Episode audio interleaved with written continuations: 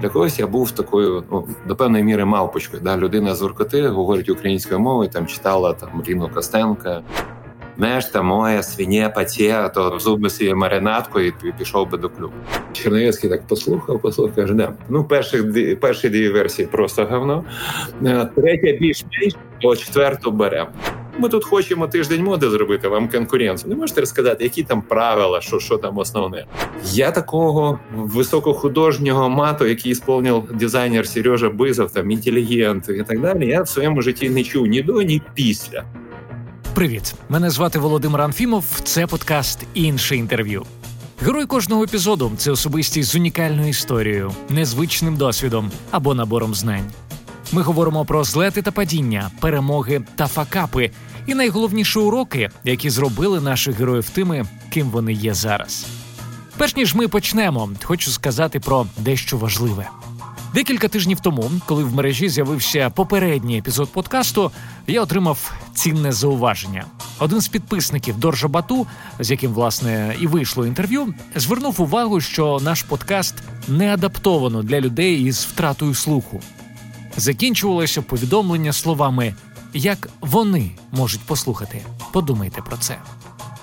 Пам'ятаю, що в той момент е, у мене в голові щось клацнуло, я усвідомив, що у світі дійсно є величезна кількість людей, які не можуть послухати подкаст.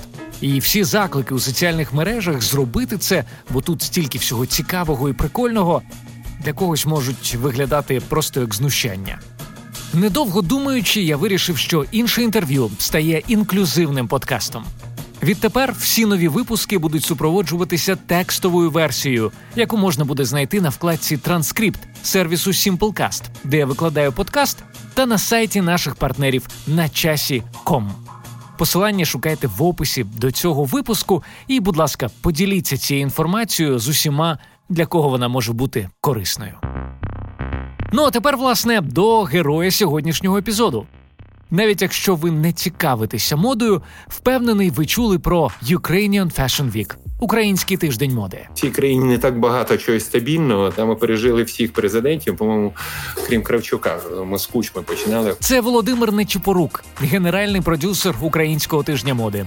Разом з дружиною Іриною Данилевською, головою оргкомітету Ukrainian Fashion Week, вони зробили і продовжують робити неабиякий внесок популяризацію української моди. Майже не дивуємося, коли бачимо там е- Мадонну в капелюшках Багінського чи е- Бєвза на подіумі в Лондоні, чи коли ми були в Токіо тут же бачимо фейкові в ліфті невеличкого готеля, знаємо дівчатки в фейкових е, капелюшках е, від Багінська. Да? Це що Шерон Стоун там їде на гастролі по Ізраїлю, і в неї сукні Оленки дать. Ну і це це ну як воно радує, але це не вже не з галузі фантастики. Ми тільки відслідковуємо. А хто а, а хто іще да там саме власне заслугою Володимира і Ірини є те, що Ukrainian Fashion Week з'явився в далекому 1997-му і з того часу проходить двічі на рік. Коли я кажу, що е, моя задача там інтегрувати Україну в цей е, світовий простір, то ці прояви для мене як ну мабуть найвища нагорода і най, найвище досягнення того, що ми зробили спільно з дизайнером. Слово Україна та український сьогодні ви почуєте ще не раз, адже історія Володимира Нечупорука це не просто історія людини, без якої важко уявити наймоднішу подію України. За його біографією, без перебільшення, можна вивчати становлення самої України. Неодноразово у своєму житті Володимир був свідком, а то й учасником подій, які кардинально змінили хід історії нашої країни, зокрема революції на граніті. А ще його сміливо можна назвати першопроходцем одним з тих, хто мав безпосереднє відношення до речей, які з'являлися в нашій країні вперше. Перші прямі ефіри, перші кліпи, перші рекламні ролики і перші глянцеві журнали. Не кажучи вже власне про перший на теренах Східної Європи тиждень прета-порте. А починається ця історія, як не дивно, у Воркуті, холодному і сніжному місті, що розташовано приблизно за 150 кілометрів на північ від полярного кола. Саме там, у 1964 році, у родині українців нечіпоруків і народився наш сьогоднішній герой. Звичайно, від зими дуже багато вражень, і коли ти розповідаєш, особливо в цих умовах е, загального потепління, що у нас снігу було стільки, е, що ми рили у дворі е, підсніжні ходи. У нас там було ціле містечко. Ну, по-перше, там е, тепло. По-друге, це якщо приходили чужаки з інших дворів, то було де сховатися, поки вийдуть всі інші, бо там були різні заначки, куди можна було сховатися. А звичайно, е, фізкультура це лижі, і в школі пробігти там 10-15 кілометрів на лижах. Це не було якоюсь там відчайдушною фізичною підготовкою. Ще одне з таких вражень, яке призводить там, справляє дуже враження на людей, які не бачили стільки снігу. Ну що коли ми там гралися, садочок був на ремонті, і щось нас налякав сторож, який йшов, що, мабуть, було не можна. Ми стрибали з даху двоповерхового е, цього садочка, але ми падали в сніг, і ні в кого нічого не було там ні з ногами, ні з руками. Ну там снігу було багатько, що називається. Крім клімату, Воркута запам'яталася Володимиру ще однією особливістю. Це місто, в якому е, жили е, спочатку самі буржуазні націоналісти, а потім е, їхні нащадки, тобто ми діти. Ну соціалістичних націоналістів в совєтські е, часи не було. Да? Там, коли розповідаю, хто в мене був в класі, досі пам'ятаю там Юля Джумара, Румунка, Алла Прайс, Австрійка, Слава Алдаковський, Поляк, Ірена Куксенайте, Літовка і вчительку російської мови завжди дуже сердила. Е, а вона Дочка теж репресованих пітерських інтелігентів каже: Ну що, чому Німкеня, Ломонова, українець, ніч Парук і Литовка Куксінаті знають краще російську мову, е, ніж ти там Власов чи ти Надієв бо ну, в міськ... в шкільних і міських олімпіадах, як правило, перемагали ми там представники там ну не скажімо, не не російської не, там е, популяції. Але як же батьки українці на Чепурука опинилися у Воркуті? За тисячі кілометрів від батьківщини. Коли я прийшов е, вступати е, в Київ, то мене теж питали: а як опинились батьки е, на півночі? Я казав, служили в армії, але не уточнював при цьому в якій там, бо в 80-х роках це ще не було там. Ну, про що можна було розповідати? От. Ну я досить пізно, до речі, дізнався ж про долю батьків, хоча при цьому ми їздили на канікули на західну Україну, там до мами, до маминих родичів родичів татових. Я не міг зрозуміти, чому ну, у маминих родичів багато фотографій, де вони в фуфайках і чомусь на Уралі. Це скільки вам було, коли коли ви дізналися? Це це, це вже ну, восьмий клас, е, да, в восьмому класі. Восьмому класі. Початку, mm це практично 14 років.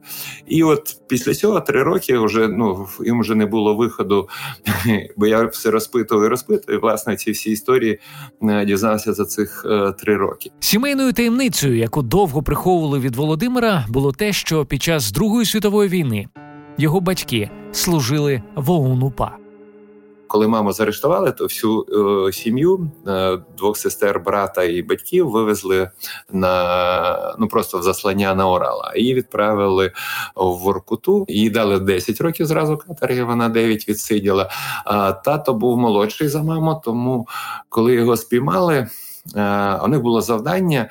Е, це вже 44-й рік. Е, Червона армія наступала. То одна із тактик була пройти на зустріч фронту, прийти Дніпро і десь там заховатися ну як заховатися, е, асимілюватися, замаскуватися, як завгодно, якби вже в східній Україні, і потім всі вірили, що прийде час Че, і знову треба буде підняти повстання, і тут в тил більшовикам загони ударять. Але е, і своїм загоном вони змогли дійти тільки під Київ е, в Димірі на півночі, і там, де вони ночували, це вже були завербовані із стрибками люди, їх здали.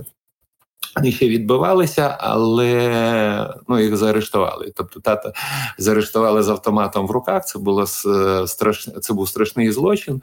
Йому спочатку дали вирок е, розстріл, але він примудрився збрехати там на півроку. Посунув е, свій день народження. Він, типу, малолетка був. Йому е, розстріл замінили на 20 років катері. Ну він відсидів 11, Потім почалися амністії, їх повипускали. Ну і потім вони між собою познайомилися познайомилися. І... А тобто до цього вони не були знайомі, вони вже познайомилися безпосередньо там. Ні, ні, звичайно, ні, розумієте, це взагалі, от ну якби весь час здивався, як батьки в цих умовах зберегли таку людяність, доброту і вміння любити людей і так далі. Розумієте, от у них закінчилась юність у мами в 17 років, да, потім наступне, коли вона вже була вільна, це вже було 27 практично. Да, там Батько там в 17, і, ну, чи там в 16, і потім в теж в 27-28 років. Тобто, да, от величезний період цієї юності, коли там і, і дерева по-іншому ростуть, і квіти по-іншому пахнуть. Да, Вони провели в таборах. Ну але разом з тим,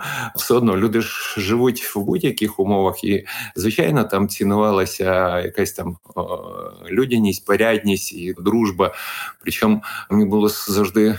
Як смішно, коли мені закидали, що ви там буржуазний націоналіст, я кажу, ну що це значить тоді по вашому націоналіст? Ще був дискусії. Ну ви тільки про свою націю. І так я кажу, ну як про свою, якщо ну, ми там, по-перше, святкували щонайменше три Пасхи, да там єврейську, католицьку за юліанським календарем. Да, тобто про Мацує там знав не, не, не бо багато було репресованих євреїв. Ну і так далі. І так далі. Да, Тому е,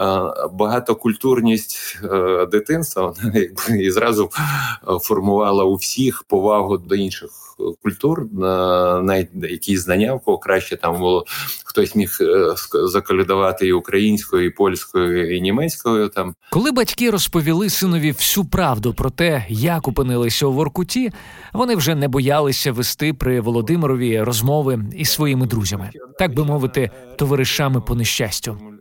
Одна з цих історій дуже сильно вплинула на його антирадянські погляди. Уже трошки пізніше, е, коли я дізнався долю батьків, і у них були друзі. Їх було троє: два брати і сестра. Старші вони з під Києва, з Фастова.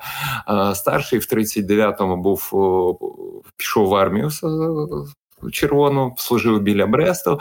А молодші брат і сестра пішли е, в УНУПА, коли вони створилися вже на території Київщини. Той під Брестом втрапляє в полон. Е, цих арештовують вже там 40-х е, смерші. І вони зустрічаються в Уркуті. Да? Той захищав совєтську вітчизну, але трапив полон, отримав 10 років. Ці були проти совєтської вітчизни і отримали ті ж самі 10 років. І вони дійсно випадково зустрілися. Я зрозумів, що ну точніше, випадково зустрілися. Просто був такий емоційний факт, але те, що ця система дуже дуже несправедлива, були на таких е, фактах. Не кажучи, що до нас приходив трохи старша людина. Він дружив, сидів з е, татом в, в таборах. Він був з, з армії Будьонова, і його теж заарештували, теж відправили на руку. Тобто, ну ти ж розумієш, що що, що, що все далеко не хорошо, якщо різні люди різних національностей, різного виховання все одно е, приїжджають в Іркут. Тобто різна різна передісторія, але по суті доля у всіх е, да, доля доля у всіх однакова.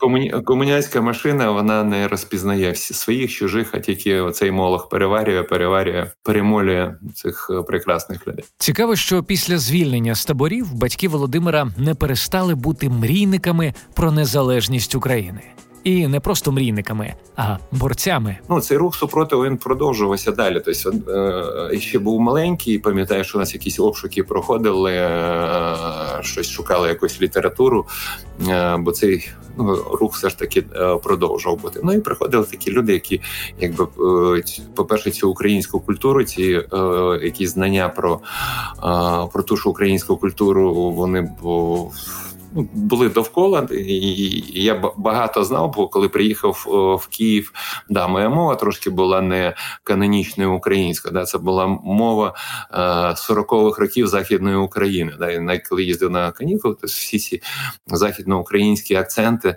мешта, моя, свиня, паті, то то воно все таки було б в зуби собі маринадку і там пішов би до клубу. Да, то, о, то... Тобто ви, ви так розмовляли, коли приїхали да, в Київ? Але я намагався намагався мовчати, бо я розумів, що воно щось не так. І я жив якраз у друзів е, моїх батьків. Вони раніше поїхали з Воркоти, їм вдалося поселитися це в Фастівському районі, і туди ну і мене ж як е, таку досить чудернацьку персону. Ну хтось споває, що це там я син там Нечіпоруків, да там. А для когось я був такою ну, до певної міри мавпочкою. Да, людина з Воркоти говорить українською мовою, там читала там Ліну Костенка, ну і так і, і так далі. І так далі. Тобто до мене з повагою ставився Іван Гончар, от музей Івана Гончара, теж в нього був вдома. Це якраз 81 рік. От люди ну дуже дуже тягнулися. Це ще не закінчились процеси по там стусу іншим шістдесятникам. Тобто все воно було таке бурлило-бурлило, тому ця українська свідома частина Києва дуже дуже одне одно там хотіла запізнати. І тут починається наступний дуже цікавий розділ життя Володимира Нечіпорука. Університетські роки і навчання на факультеті журналістики університету Шевченка.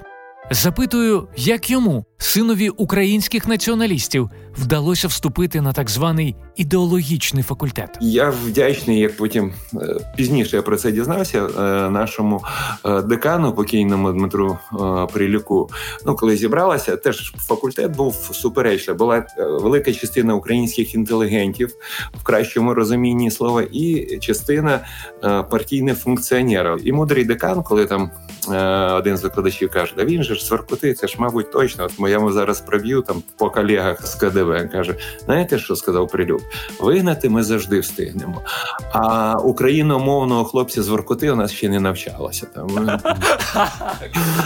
тобто вас вас взяли як екзотику, таку, так? Так, взяли як е, екзотику. Саме під час навчання в університеті відбулася знакова подія. Володимир Нечіпорук познайомився зі своєю майбутньою дружиною Іриною Данилевською.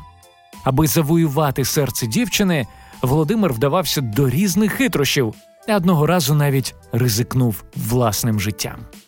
Зворушлива історія знайомства та кохання цієї прекрасної пари доступна усім, хто підтримує інше інтерв'ю на Патреоні. Якщо ви ще не з нами, то ласкаво просимо patreon.com інше. Ну а ми продовжуємо у 1986 році. Володимир Нечепорук закінчив факультет журналістики і пішов працювати на радіо. Починалася перебудова і гласність. Багато речей, які раніше ніхто собі не міг навіть уявити, тепер ставали реальністю. Не було раніше е, журналістів в ефірі, були тільки диктори. І тип е, задача журналіста була написати диктору там текст. Він його краще чи гірше там е, читав. А от щоб імпровізація, ти ж потім це перед тим як вийшло в ефір, цей текст відносився е, в цензуру, да щоб там не дай Бог на перевірку. На перевірку, да, тобто там не дай Бог якесь слово не, не туди. А тут уже і і це ще, начебто, є, але вже можна інакше. Да? І, Тобто імпровізації, які навіть в записі йшли програми, і це було вперше, коли. Молоді люди в ефірі там е, жартували, спілкувалися і так далі. От і це була дуже така конкурентна е, програма. Е, якби тоді міряли рейтинги, ми були б ну дуже дуже е, крутими. Після радіо Володимир потрапив на телебачення, почав працювати в молодіжній студії ГАРД. Це була одна з перших розважальних телепередач для молоді на українському ТБ. Зрозуміло, що телебачення завжди трошки більш е, масове.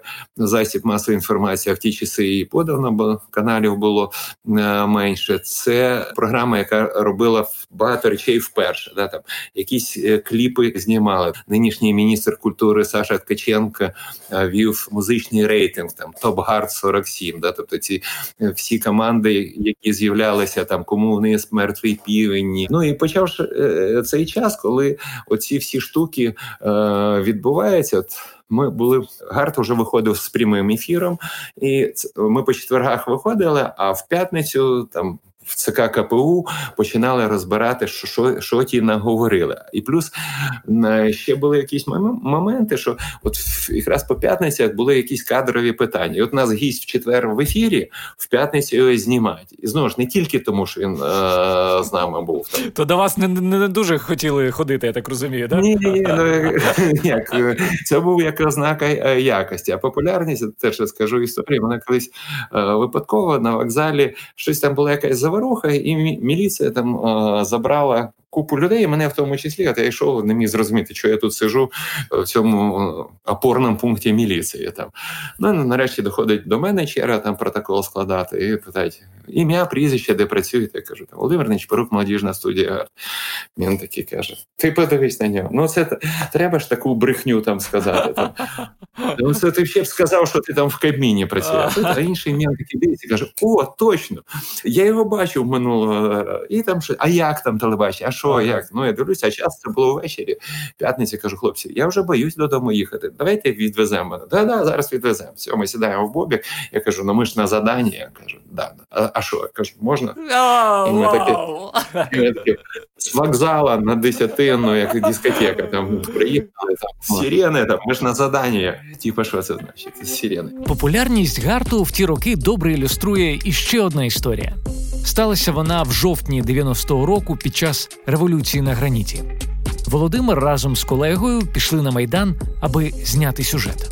Е, на здачі не показували, але він у нас був там заготовлений на сюжет. І раптом чуємо у дворі: гарт в ефір, гарт в ефір. Визираємо, там прийшли. Хтось на майдані сказав, що гарт не пускає через цей сюжет. І вони поприходили, і тут нас викликають, кажуть, що у вас там має бути в програмі. Кажу, ну нічого ж все бачите. А про Майдан щось буде? Кажу, ну, ну типа буде. Але ми його не ну, не показували, що що він є. Ну після цього сказали, ну да, буде, але і ті вже не могли сказати, що е, що нізя. Ну в п'ятницю головного редактора Вітю Павлюка, звичайно, знову покликали там в, в ЦК. Я знайшов одну вашу цитату, де ви кажете таке: найвідповідальнішими випусками гарту я вважаю ті, що виходили перед референдумом 1 грудня 91-го року, і кажете, що тоді кожному журналісту хотілося бути причетним до процесу переконання людей, що потрібна незалежність. А взагалі можете пригадати ось цей час на на напередодні референдуму, які настрої були у суспільстві, як ви це щитували, і, що ви робили, е, аби ну як якось змінити ці статус-кво? Е, настрої і тоді були такі достатньо біполярні. Да? Е, зараз через стільки років, і то ми бачимо, скільки людей, які не не раді тому, що вони живуть в, в Україні. А тоді це, мабуть, було ще складніше. Були люди, які точно знали, що от їм не хочеться того, що було, і ще не було тих людей, хто вже ностальгував за ковбасою. Ну і ще була ковбаса, да була ще якихось таких от різких е, штук не не відбулося.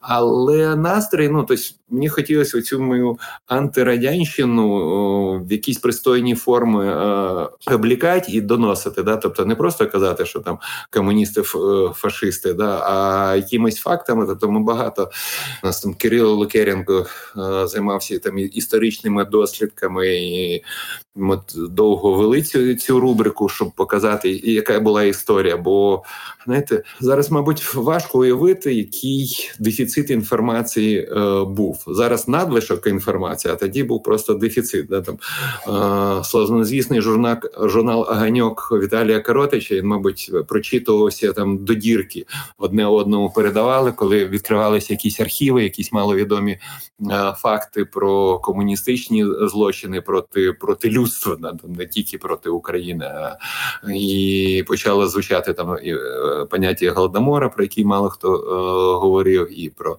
ОУН УПА вже не були такими однозначними ворогами.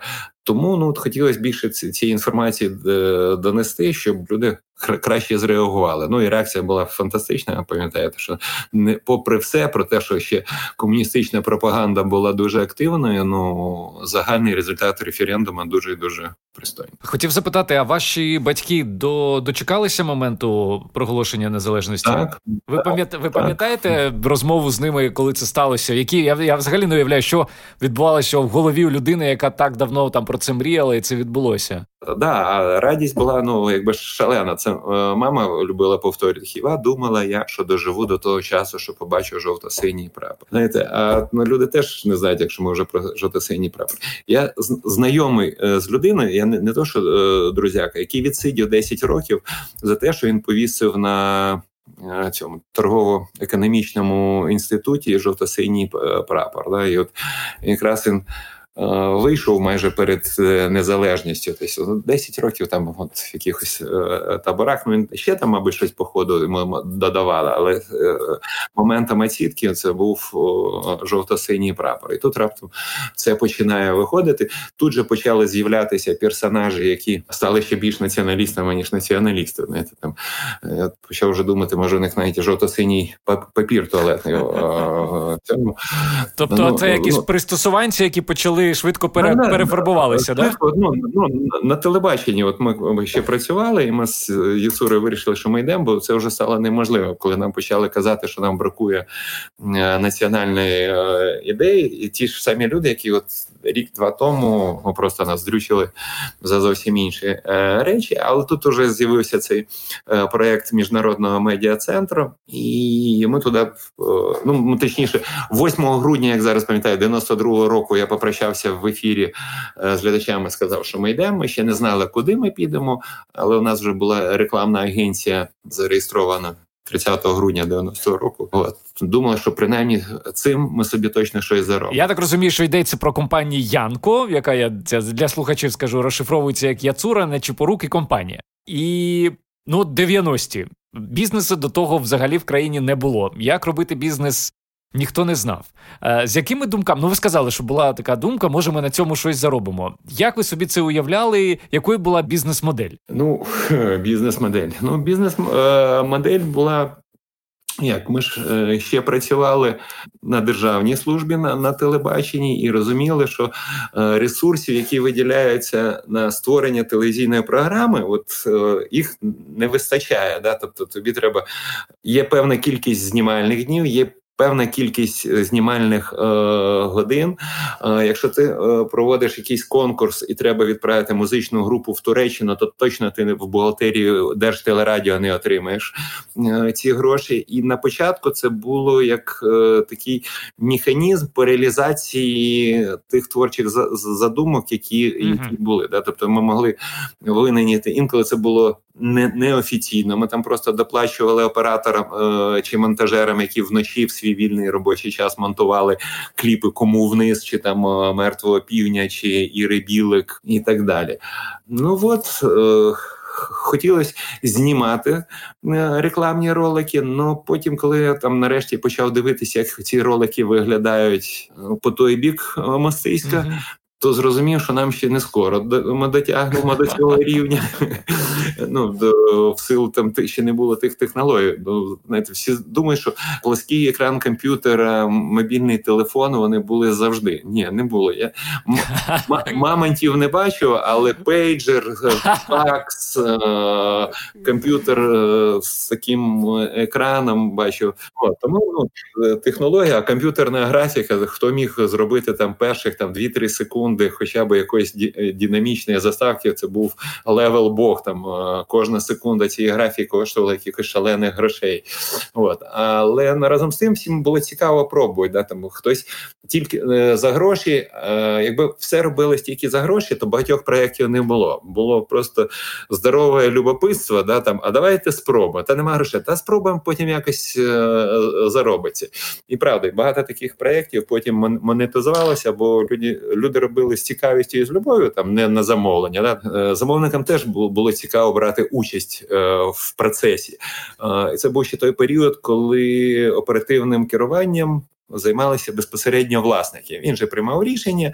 Відповідно від його смаків залежав кінцевий продукт. Інколи це було жахливо. Там інколи це ну ви зараз про про рекламу, да? Тобто, як як, як знімалася реклама? Ага як знімалася, але їм так було цікаво. Там от, е, я хвастаюся, що ми там придумали назву е, бренда Олком. Да, там е, покійний власник Олег. От він ми там, наприклад, якщо фотографічну зйомку там цей вибудовували якийсь натюрморт, і він ставав на стрімянку, щоб зазирнути відеоіскатель, як виглядає ця композиція, чи там сидів на монтажі і дивився, як це там е, витулюється. Там ну таких багато речей. Е, ну і з кум, з кумедного це ми е, правик з банку Черновецькому здавали ролик, а він такий аудіо 5 секунд. І я його записав 4 рази поспіль, ну щоб не мотати туди-сюди, щоб він там почув. Там перед часом, ну коли кажуть, е, в Києві 15 годин і Тра-та-там, Партнер, тра-та-та, да. Угу.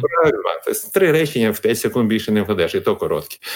І там Черновецький так послухав, послухав, каже, да. Ну, перших, перші дві версії просто говно, е, третя більш-менш, а четверту беремо. Ну, я вже не казав, що вони просто однакові, ідентичні, вони там керовані, але такі розумний вигляд.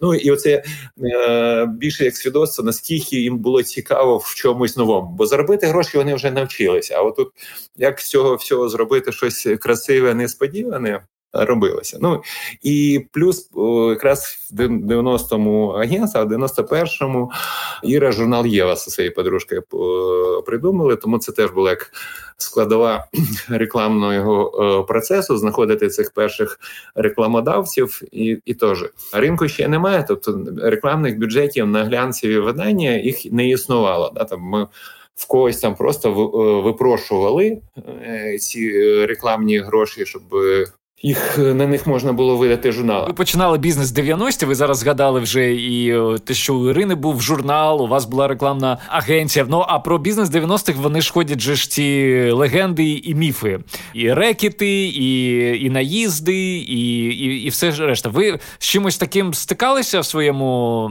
бізнес-житті в 90-ті? з якимись ну такими серйозними погрозами? Не погрозами. Ну наша зустріч з Яцури е- з бандюками була дуже такою такою цікавою. Про те, як це було, а також чим Володимиру Нечипоруку запам'ятався перший Ukrainian Fashion Week, почуєте вже незабаром. Просто зараз хочу сказати спасибі нашим інформаційним партнерам на часі. Це онлайн-видання про все, що цікавить сучасного українця від підприємництва та стартапів до культури та урбаністики. Заходьте на часі.ком. Також я запрошую вас долучитися до нас у соціальних мережах Facebook та Instagram.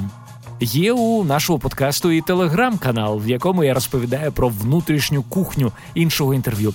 Все, що залишається за кадром. Шукайте лінки в описі до цього епізоду. А ми повертаємося до розмови з Володимиром Нечипоруком. Він власне почав розповідати про їх першу зустріч з рекетом у 90-ті. Це ми вже були в міжнародному медіа-центрі, в центрі Києва. Ну і тут же ж видно, вони якісь там е, робили обход своїх територій. Бо перед цим рекламна агенція ну, якось нас не було видно. Ми ж не, не писали. Тобто, от ми з цією частиною припітляли. Плюс ми не брали якихось е, кредитів. Ми не працювали з нерухомістю, з металобрухтом. Е, і от, ну. А тут на Хрещатику, якась контора за обліком е, її ніде немає, і приходить. Е, молодший Савлохов, ну брат його старший Борис Савлохов, це була взагалі легенда. Борець, один з перших самих крутих бандюганів, е, неубієнний, там і гранатами в нього кидали, і стріляли, і підривали вибухівки. Помер аж в тюрмі. Але молодший Савлохов теж із борців, але такої трошки меншої вагової категорії, приходять до нас в міжнародний медіа центр с быком таким конкретным, типа, надо поговорить. Ну, окей, давайте поговорим. Сідаємо, ми з Василем, ці двоє. Що будемо говорити? Ну, якось ви на нашій території, чим займаєтесь? Каже, ну, робимо телевізійні новини, не тільки телевізійні новини. Якраз мозк варить, ніяк не може зрозуміти, бабло ж. А а у вас там же ж, мабуть, якісь щось. Я кажу, ну да, от дивись, ось якраз там оператор е, здав е, камеру і штатив. Кажу, от штатив коштує 7 тисяч доларів. Такі очі загорілися. Кажу, але ти знаєш, от піди, е, продай його хоча б за три. Можеш забирати все, бо це там. І ми йому там все розказували, як всі новини працюють, що вроді би гроші є, але от камера 25 тисяч доларів бітаками СПІ, монтажка там це, але вона не друкує гроші. І Солохов видав геніальну фразу, каже: Знаете что? А НРЖЦ, кто они там за национальность? Осетины, по-моему, ну, это еще ага. за Знаете что? Я считаю, что сильные люди должны дружить с умными. Клас! А ще під час під час розмови у його цього партнера випадає такий тісак, бо там у нас були крісла, він там ногу на ногу перекидає. Ну, такий реальний викидом. Василь каже: це випадковість чи це аргументація? Це випадковість. От. І власне на цьому наше спілкування з бандюганами якось закінчить. Спочатку 90-х переносимося у 1997 рік. Саме тоді відбулася знакова подія для української моди. Був заснований Ukrainian Fashion Week. Ідея українського тижня моди виникла на святкуванні дня народження дружини Володимира Ірини Данилевської. На той момент вона видавала перший український глянцевий журнал Єва. За словами Володимира, кулінарних рецептів не писали, а пробували зробити новий формат жіночого видання. Тоді доводилося багато їздити по Україні і займатися промоушеном журналу разом із дизайнерами, моделями та стилістами. І от на дні народжені виникла ідея створити тиждень моди у Києві, аби всі зацікавлені в моді приїжджали в столицю самі. Однак ідея це добре, але як же робити той самий тиждень моди? Вирішили запитати у Парижі. Ми вже е, туди відправляли е, в акредитацію журналістів е, фотографа Валіка Кармінського і редактора Соню Забув, сьогодні головний редактор Еля. Там у нас вона працювала в відділі моди. Вона знає французьку дуже прекрасно. А Валік у нього весь час були романи з моделями. І Він один з перших їздив в Паріж і знімав моду. І коли ми вирішили, що нам треба зробити тиждень моди. Ну ми розуміємо, що якісь правила мають бути. Ну куди звернулися? Знаєте, ніхто ж не знав, що не можна звертатися, бо де найкращий тиждень моди? Ну ясно, що в Парижі. Ніхто ж не казав, що в Мілані чи в Нью-Йорку. Це ми потім дізнали, що вони там були. Бо коли ми вирішили робити, а давайте зробимо як в Парижі. Да? Ну як в Парижі, давайте запитаємо адресу. Десь Соня там знайшла на якось е- якісь там прес-релізі, е, номер факса е, палати високої моди, і і ми туди просто там на деревню дідушки, що називається. Там Шановні люди, це не то, що ми там конкретно якомусь Жану чи Марі писали, а типу.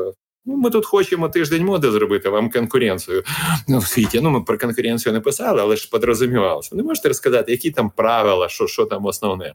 І дай Бог здоров'я тому невідомому чиновнику чи чиновниці, яка там да ладно, нате вам це, і там відправила скільки там 11, по-моєму, сторінок. Ну, положення, то там нічого складного, там просто якась регламентація, скільки луків, скільки образів має бути на на подіумі, е, що колекції там наступного сезону. Ну таке воно, начебто, просте, але і лісапет має всього е, два колеса, але його весь час хтось винаходить. Тому ми його там переклали, адаптували під українські реалії, тобто якісь речі вони пізніше імплементувалися в правила е, проведення. Ну там написано, що це зараз всім всі, хто навіть модою не займається, що на тижні моди не показують там дитячу моду, весільну, купальники. По тих часах ми по принципу були готові і купальники, і шуби, да там хто що зробив.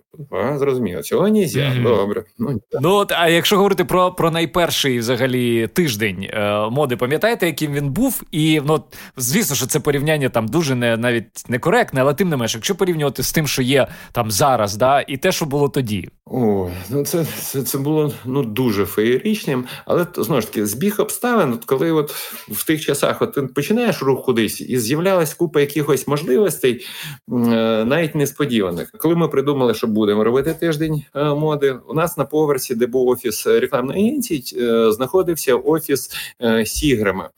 Це компанія, яка торгувала алкоголем. Е, в тому числі в їхньому портфелі була водка абсолют. І на перекурі, а курили ми не в кабінетах, а в курілки. Слово за слово, кажемо, сусіди, у нас тут така ідея, може, ви нам якось фуршет допоможете накрити. Каже, ні, у нас у абсолюта в цьому році в маркетинговій стратегії е, захід на fashion mm. події. Прекрасно. Там зв'язалися, вони там дали гроші, вони нам прислали три сукні, які для них зробили дизайнери. У нас був перший заднік, там моделі виходили з такого силуета пляшки Абсолют. Історія задніка, е, ну, компанія, яка його монтувала, це фанера, е, величезні площі, і от уже гості там на вулиці збираються під будинком актора на Ярвалу, а ці ще монтують. І тут відбувається цей волшебний момент, коли там ламається ззаду рейки, і ця здоров'яна здоровенная штука падає. Я такого високохудожнього мату, який сповнив дизайнер Сережа Бизов, там інтелігент і так далі, я в своєму житті не чув ні до, ні після. Тобто там було закручено сюжет, все, що можна, і це справило якесь чарівне враження. Тобто вони півдня це збирали, якщо не більше, то назад вони його поставили після падіння буквально в хвилини лічення. Воно якось волшебним образом це все відбувалося. Гості були е, теж е, досить цікаво одягнені. Тобто це ще початок всього. Тому е, от все, що було максимально брендовано, от якщо була у пані Ковтинка там діджи, там Дольче Габана на, на весь її бюст, то вона його брала. Якщо в неї були там якісь чоботи з е, блістюльками, і вони теж там який-небудь Луї Вітон чи там Гатія, це бралося обов'язково. Вчилися всі, да? дизайнери, е, глядачі, організатори і так далі. Це була така еволюція. Переважно це було таке добре ставлення до всього, да, до нас, що ми це зробили е, у глядачів, до дизайнерів, що вони це зробили, що от вони такі кльові. А якщо вони ще там отримали якусь довідку, що вони кльові, да там Вітянізімо виграв в вільнісі конкурс інвок. Оп, ми отримали зразу міжнародну зірку. Да, Нагадали людям, що Льоша Залєвський там адміралтійську глу. Е, чи пустовіт там стажувалася в Парижі. Ну людям, коли розповідаєш, що що воно все хорошо, да? що не треба дивитись тільки на лейбл і так далі. Бо mm-hmm. такий стереотип ну, ж ті made in, воно дуже. Ну, Ну і досі там якби працює. Якщо поперешивати бірки, там не знаю, Оксана Караванська почепити на П'єр Кардена і навпаки, то тут же поміняється стан. Скажеш, фу, ну це чорті що, а це да, о, і будуть сокати. А це П'єр Карден, да. да. Будуть сокати язиками, бо знань якби спеціальних бракує, все все на на, на смак і на внушаємось. Да? Ось ці 23 роки е, організації Ukrainian Fashion Week, чого вас навчили? О, навчили розуміти, що нічого більш мудрого, ніж придумав народ, не, немає. От будь-яку приказку береш, і ти розумієш, що за цим стоїть багатовіковий якийсь досвід, і воно там це да руки Тобто очі бояться, руки роблять да. Е, Краще з розумним втратити, ніж з дурним знайти. Да. Ну от будь-які речі, які тебе згадуються в, в ситуаціях, ти розумієш, що на наскільки це це е, правильно, да? Е, або якісь от, ну, афоризми. Ну, улюблене моє гасло, да, це кожен крок в житті це падіння. І щоб уникнути його цього падіння, треба робити наступний крок. Не можна зупинятися. Як тільки ти зупинився, ти або впав взагалі, або скотився на ескалаторі вниз.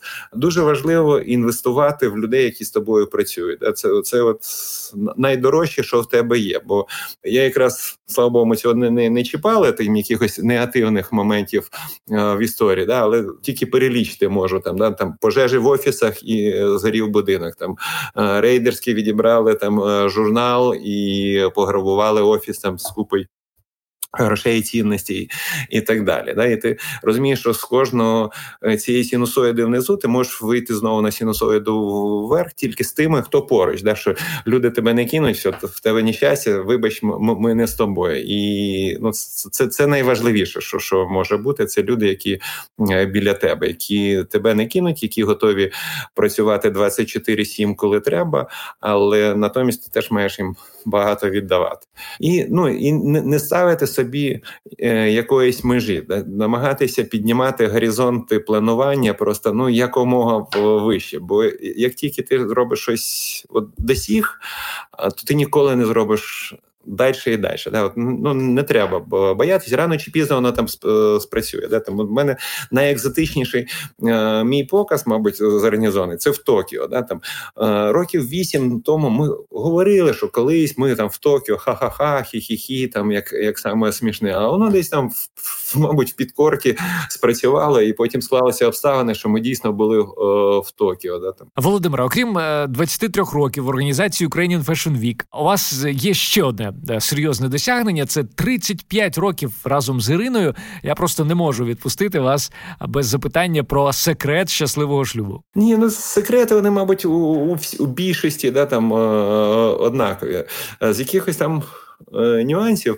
Е, ми на початку е, якось прописали правила да, там території, да, там повторили одне одного, що без сварок вже все одно не обійдеться, ми живі люди. Але коли ми сваримось, ніколи не, не казати завжди ніколи, да, ні, не чіпати ні за будь-яких обставин родини. Там Як би вони себе там не не повели з нашої точки зору. Там У Іри брат і бабуся, у мене батьки і брат. Да, Тобто, взагалі територія від табу. Там Яке там ще було правило? Ну от технологію е, сварок ми там якби.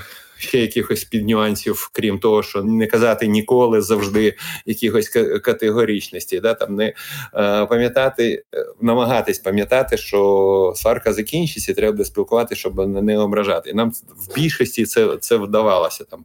Він коли молив е, в гарячках. Е, от е, робота разом, як не дивно, в нашому випадку тільки йшла на користь, бо ти бачив, як твій партнер убивається на роботі. Твій партнер бачив, що ти зробив для того, щоб справа там рухала чи, чи існувала. Це викликало повагу, ніколи не призводило до якихось побутових проблем, кому мити посуд, кому готувати і так далі. Там Мабуть, мабуть, е, ці основні штуки. Ну а там останні 17 е, років це вже поява першого онука, потім другого і третього. Це це взагалі цементнуло наші стосунки.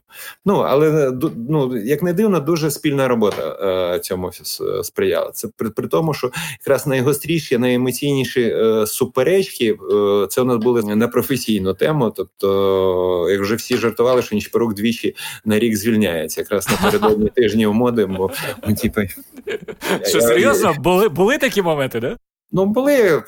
Ну, було навіть, я по-моєму, двічі писав е, заяву. Ну, я ж вважаюсь, ну, Іра голова оргкомітету, а я всього на всього найманий е, продюсер. Ну, навіть формально, але це її в першу чергу справа, а я тільки допомагаю, бо мені цікаво і цікаво. А, от, да, були, ну, сварились е, якраз на професійну тему, бо розходились погляди, як як треба зорганізувати процес. Ну потім ясно, що змінювали точку зору одне одного. Там ну кожен сам собі. Це це якраз да важлива штука. Вміти е, міняти точку зору. Ну не зраджувати принципами, а не думати, що ти от істина в останній інстанції тільки так або ніяк. Що ж, сподіваюся, колись ми зробимо окремий епізод, присвячений виключно українському тижню моди, і поспілкуємося з Володимиром Нечипоруком і Іриною Данилевською про все те, що залишається залишається лаштунками цієї неймовірно важливої для української моди події. А на сьогодні це все. Якщо вам сподобався цей випуск, не забудьте поділитися ним з друзями та залишити свій відгук на Apple Podcasts. Також хочу запросити вас підтримати подкаст і стати його патроном. Це допоможе мені і надалі робити для вас інтерв'ю з цікавими людьми. patreon.com інше. З вами був Володимир Анфімов. Почуємося.